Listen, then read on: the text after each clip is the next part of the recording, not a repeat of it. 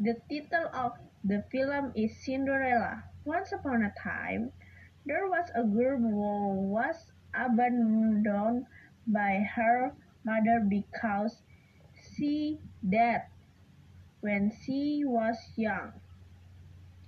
Then the father married a woman who already had two children.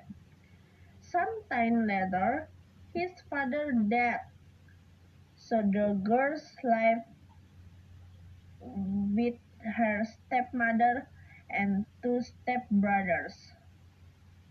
His life was very poor because he had to work hard all day.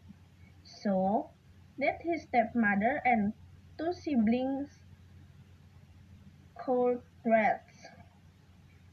He also had to get up ready sorry to get up every morning when it was still dark and cold to light a fire.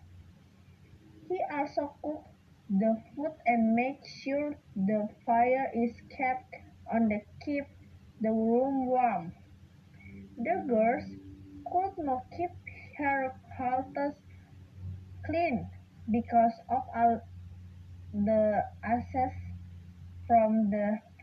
and the dust from her house.